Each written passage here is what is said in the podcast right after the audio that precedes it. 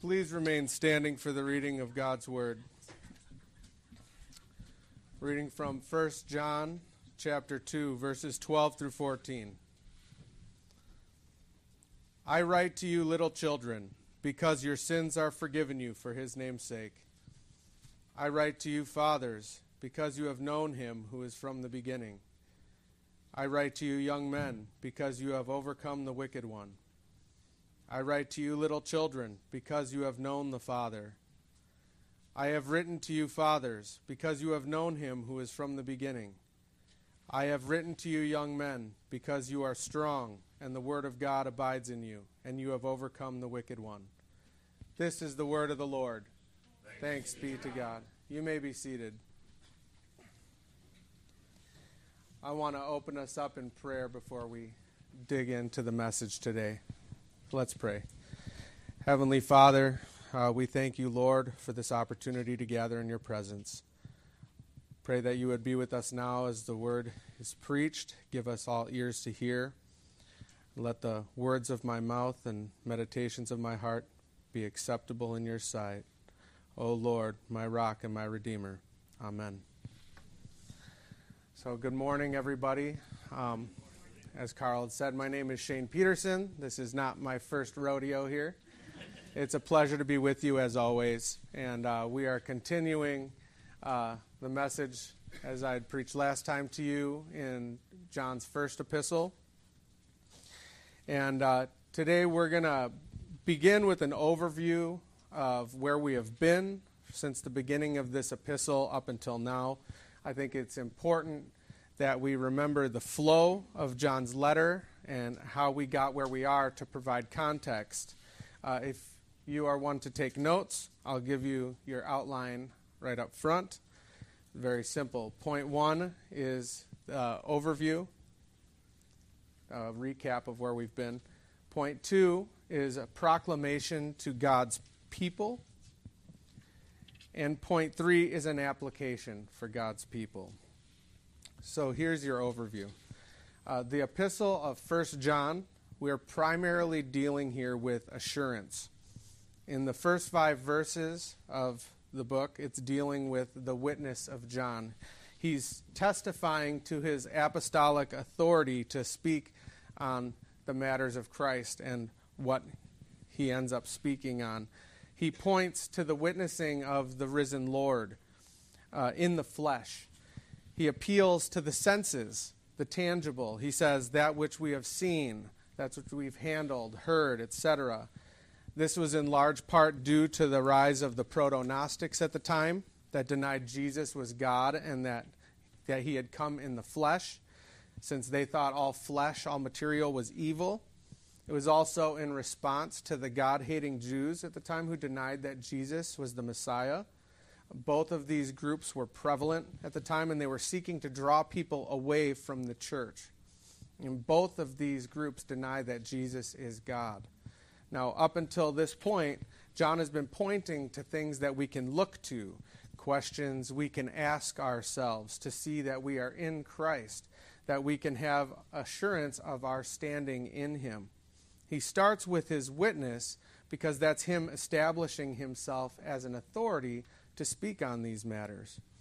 And so, after establishing his authority to speak on this, he makes truth statements about those who are in Christ.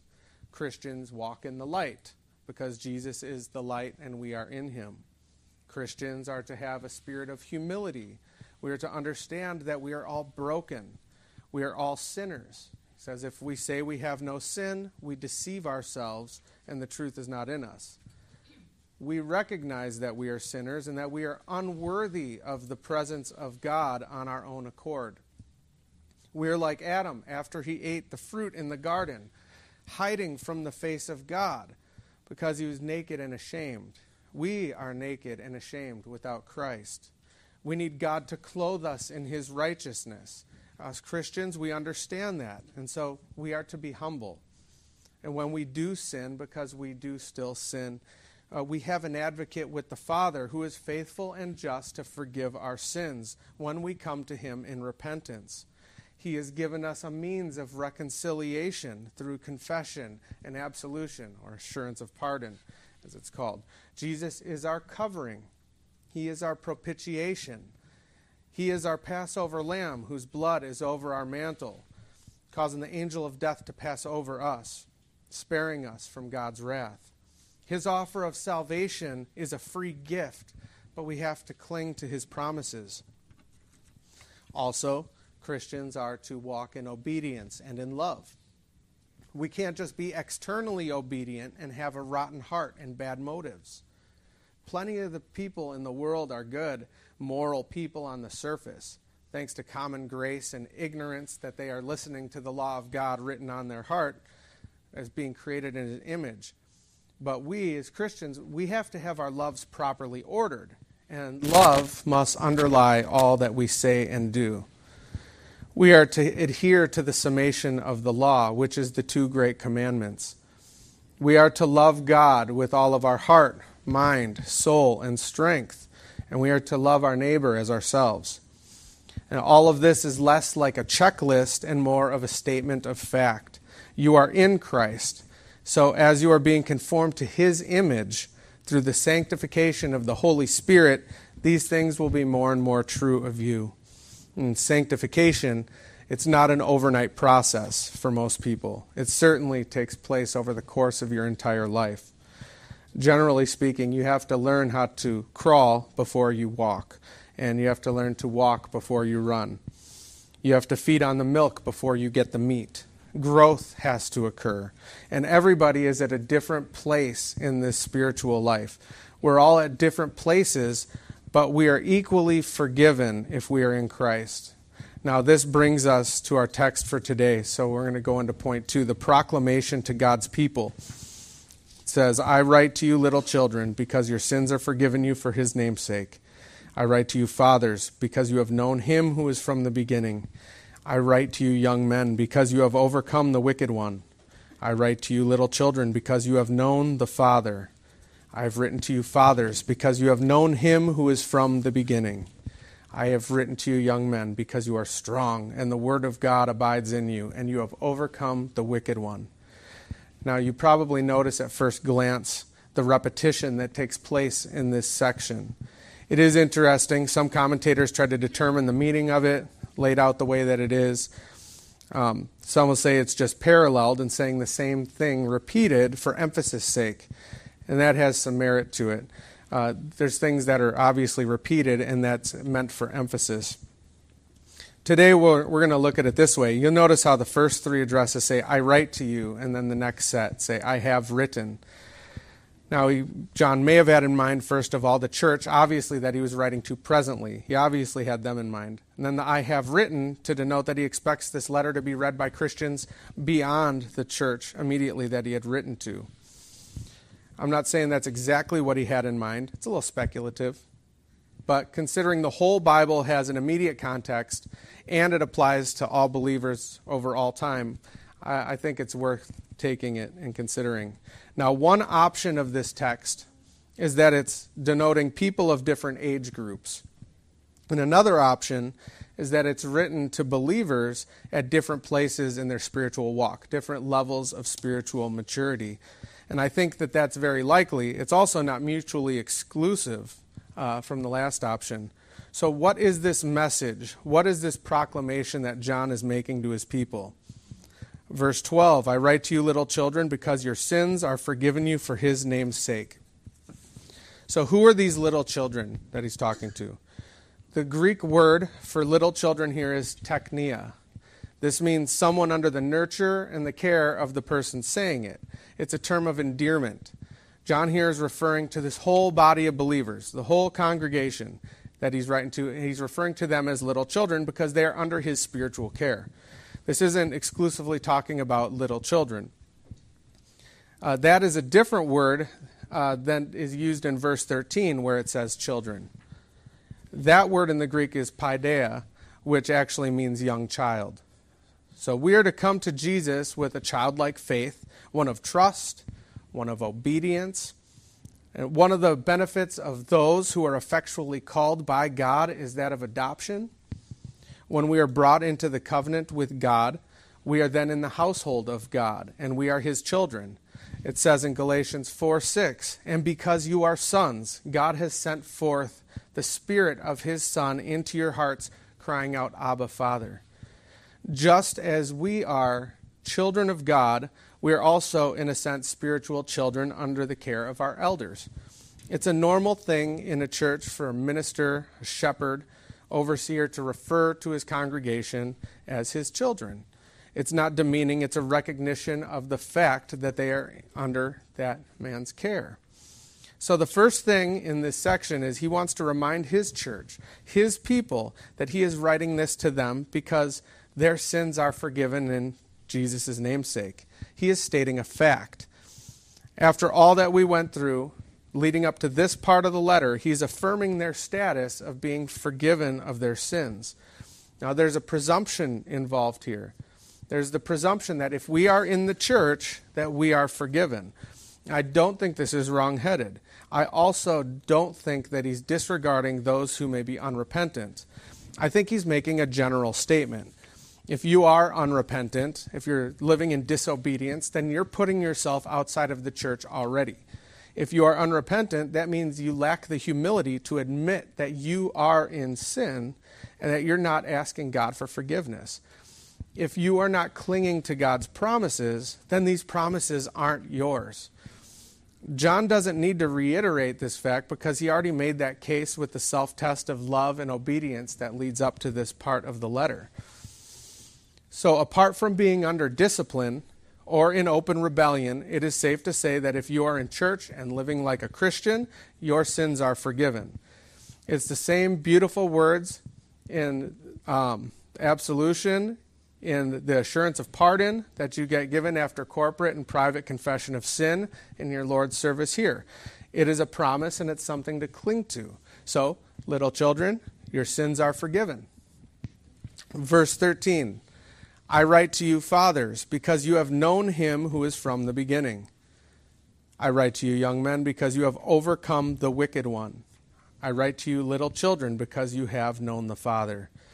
Now, here John is addressing the fathers. There's a couple reasons for this. For one, in God's order, the households are led by the men. And this was especially true back then.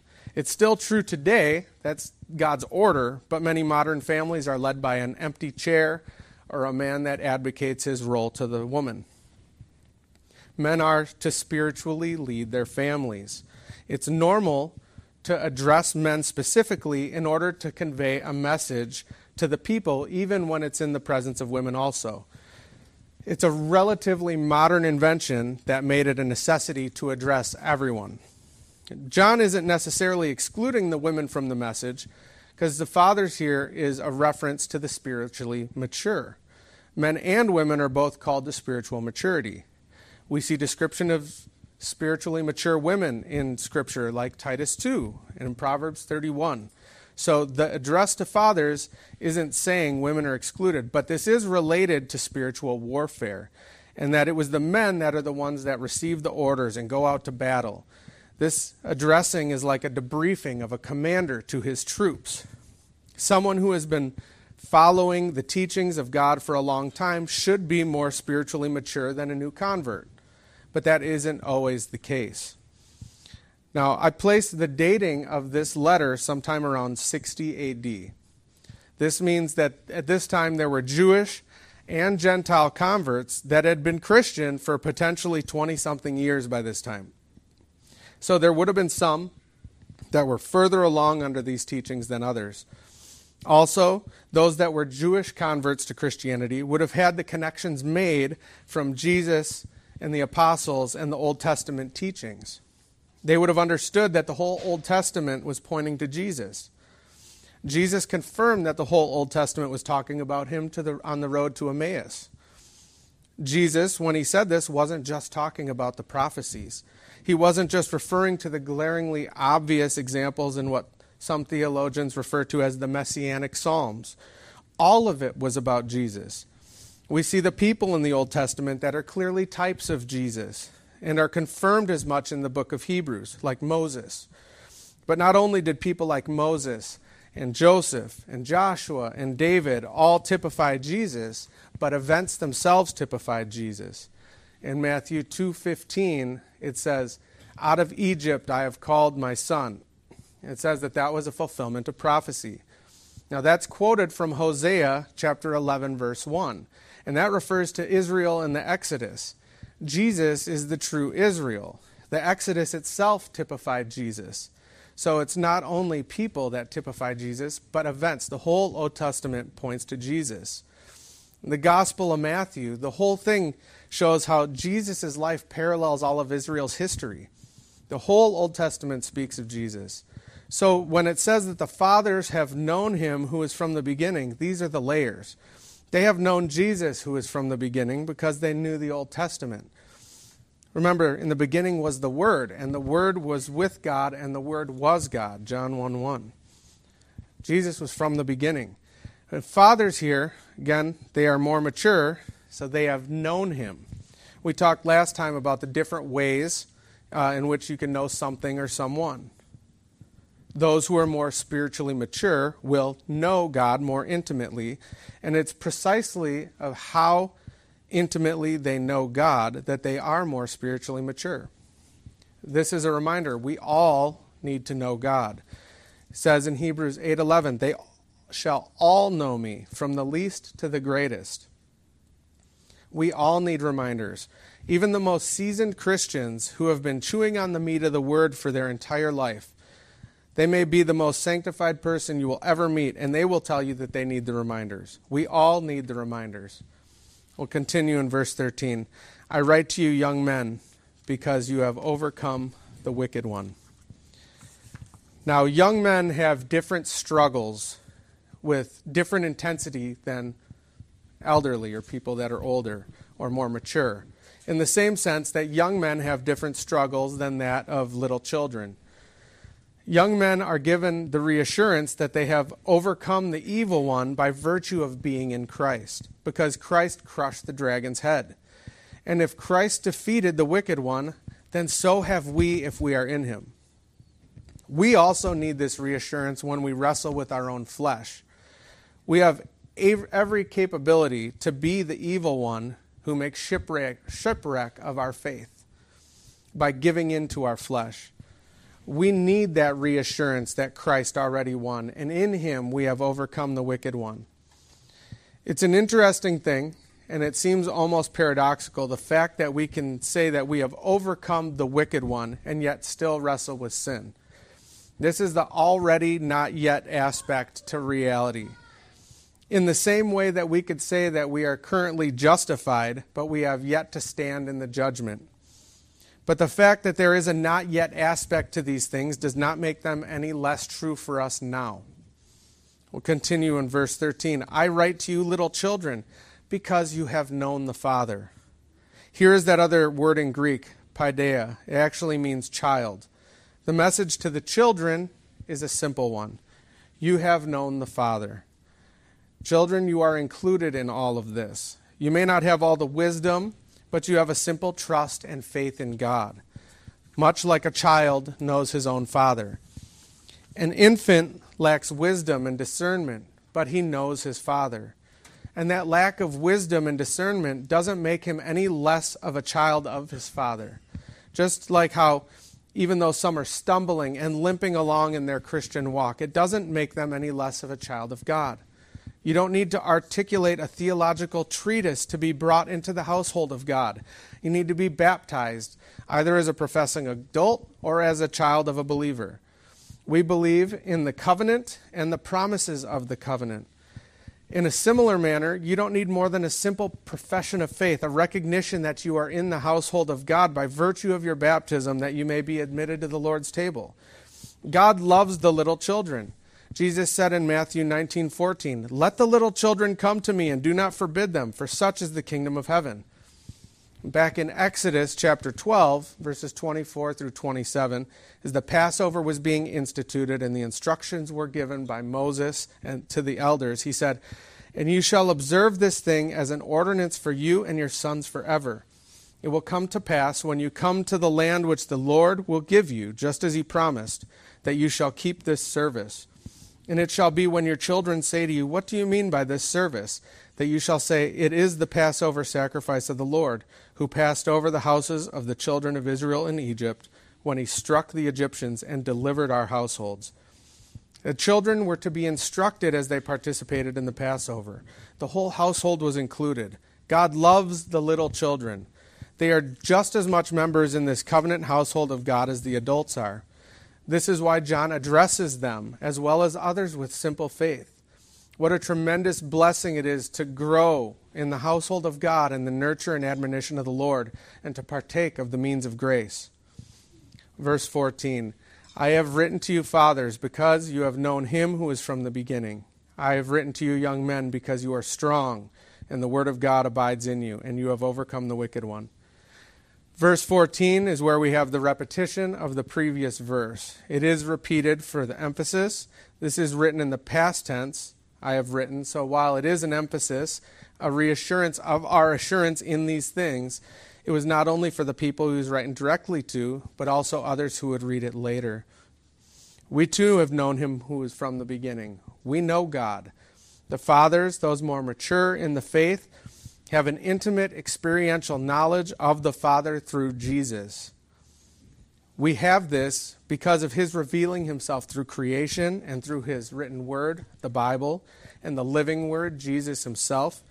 God has revealed himself to us, and through his revelation, we know him. This brings me to our third point the application for us. We should all aspire to have the spiritual maturity of the Father. As we age, through life experiences and walking with the Lord through His Word, prayer, sacraments, fellowship, we should be growing in wisdom. We are being sanctified. We should be becoming more discerning over time, not less discerning. We should be growing in the fruit of the Spirit. Now, ladies, this principle applies to you as well. As you age, you should be growing in wisdom and maturity as well, having more discernment, bearing much fruit. Let's turn to Titus 2 real quick. Now, Titus, Paul's letter of Titus, is to the church at large. Chapter 1 is speaking about the elders of the church uh, the qualifications and their tasks as elders. Chapter 2 is the qualities of a sound church, and it addresses the men and the women and the young people. Bear with me as I read this. Now, I'm reading from the New King James, so it might look a little different to you if you have a different translation. But it is the Word of God nonetheless. It says, But as for you, speak the things which are proper for sound doctrine, that the older men be sober reverent, temperate, sound in faith, in love, in patience.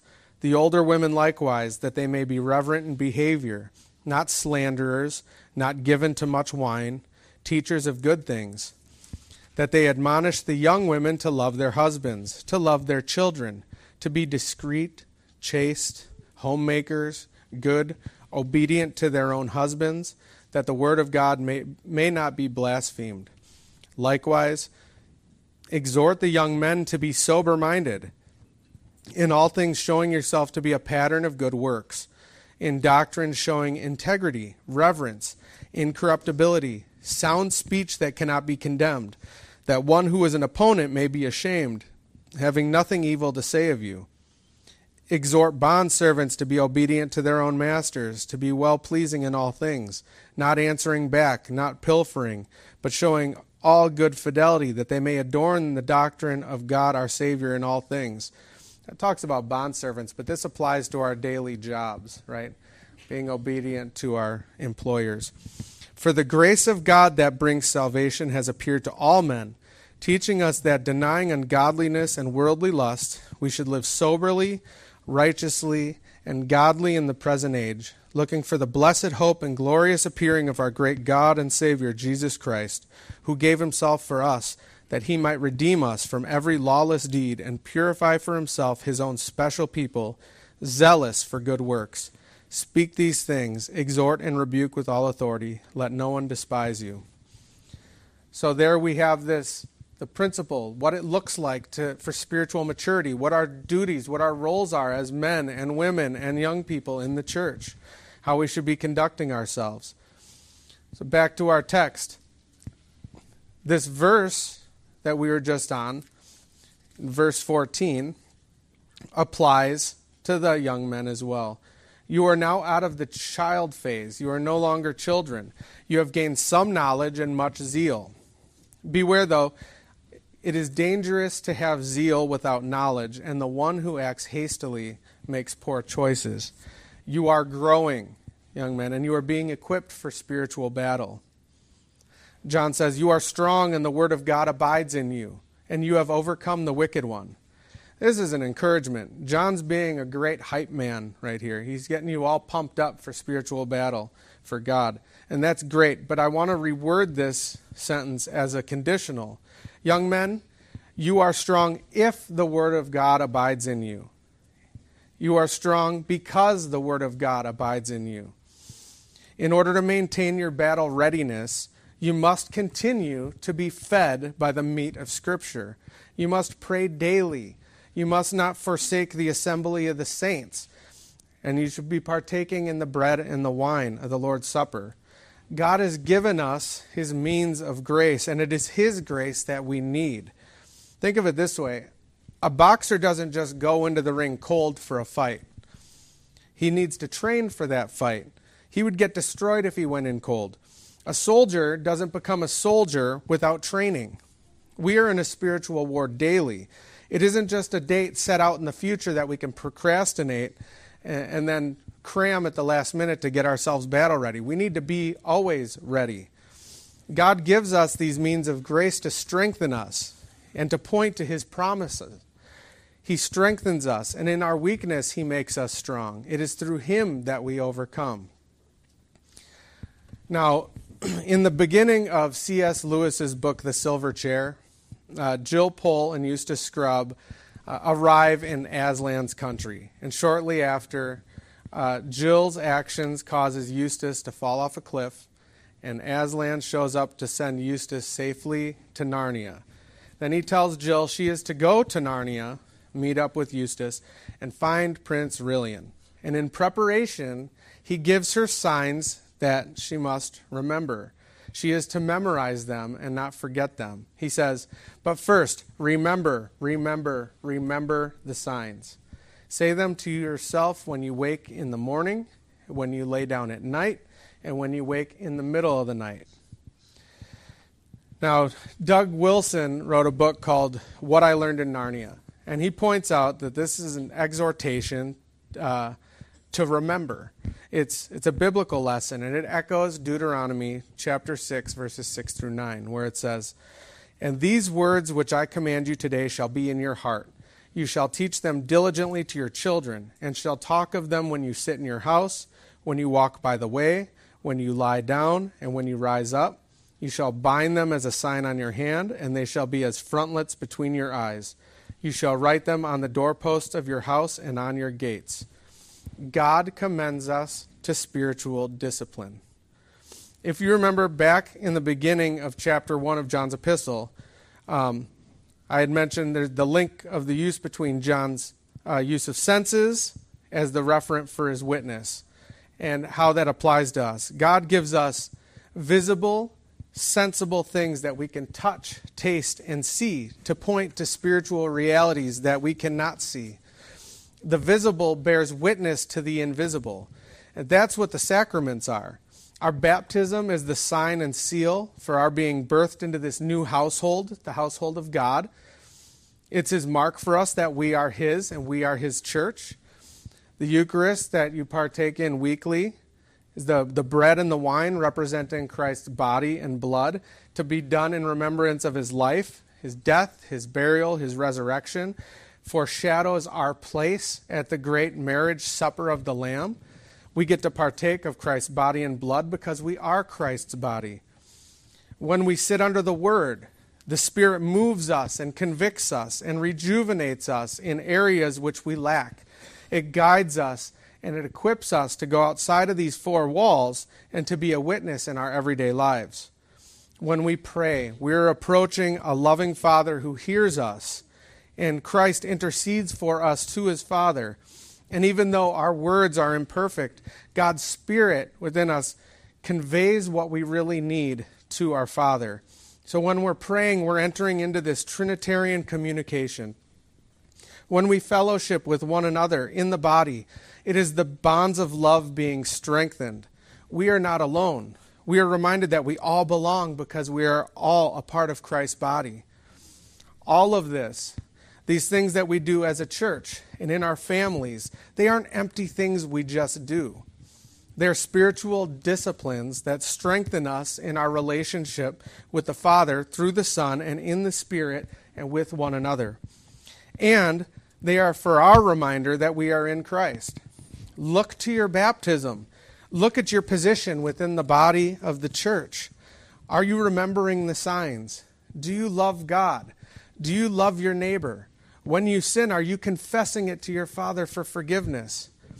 When you get overwhelmed that you think that you don't measure up, that you keep failing, remember that it's not you who saves you. If it was up to us to be saved, no one would be saved. But that doesn't mean you could do whatever you want, it just means that we all fall short. We are all in need of God's mercy and His grace. God gave us His signs and seals as a means to point us to the fact that we are in Christ. And it is Him that works through these things. They don't do anything because we do them. God does the work through them. God does all the work. They all point to the fact that we are His workmanship, created unto good works. This is to remind us that we belong to Him. Let us pray. Heavenly Father, we thank you that we belong to you. We thank you that you are merciful and that you sent your Son down to us for us on our behalf, that you have forgiven us of our sins, that while we were yet sinners, Christ died for us. We thank you that you have given us your signs, that you have given us your word, that we have a means by which we can be reminded that we belong to you, Lord and help us to grow and to bear much fruit and to be a good witness to those around us to draw more people to yourself. We pray this in Jesus' name. Amen.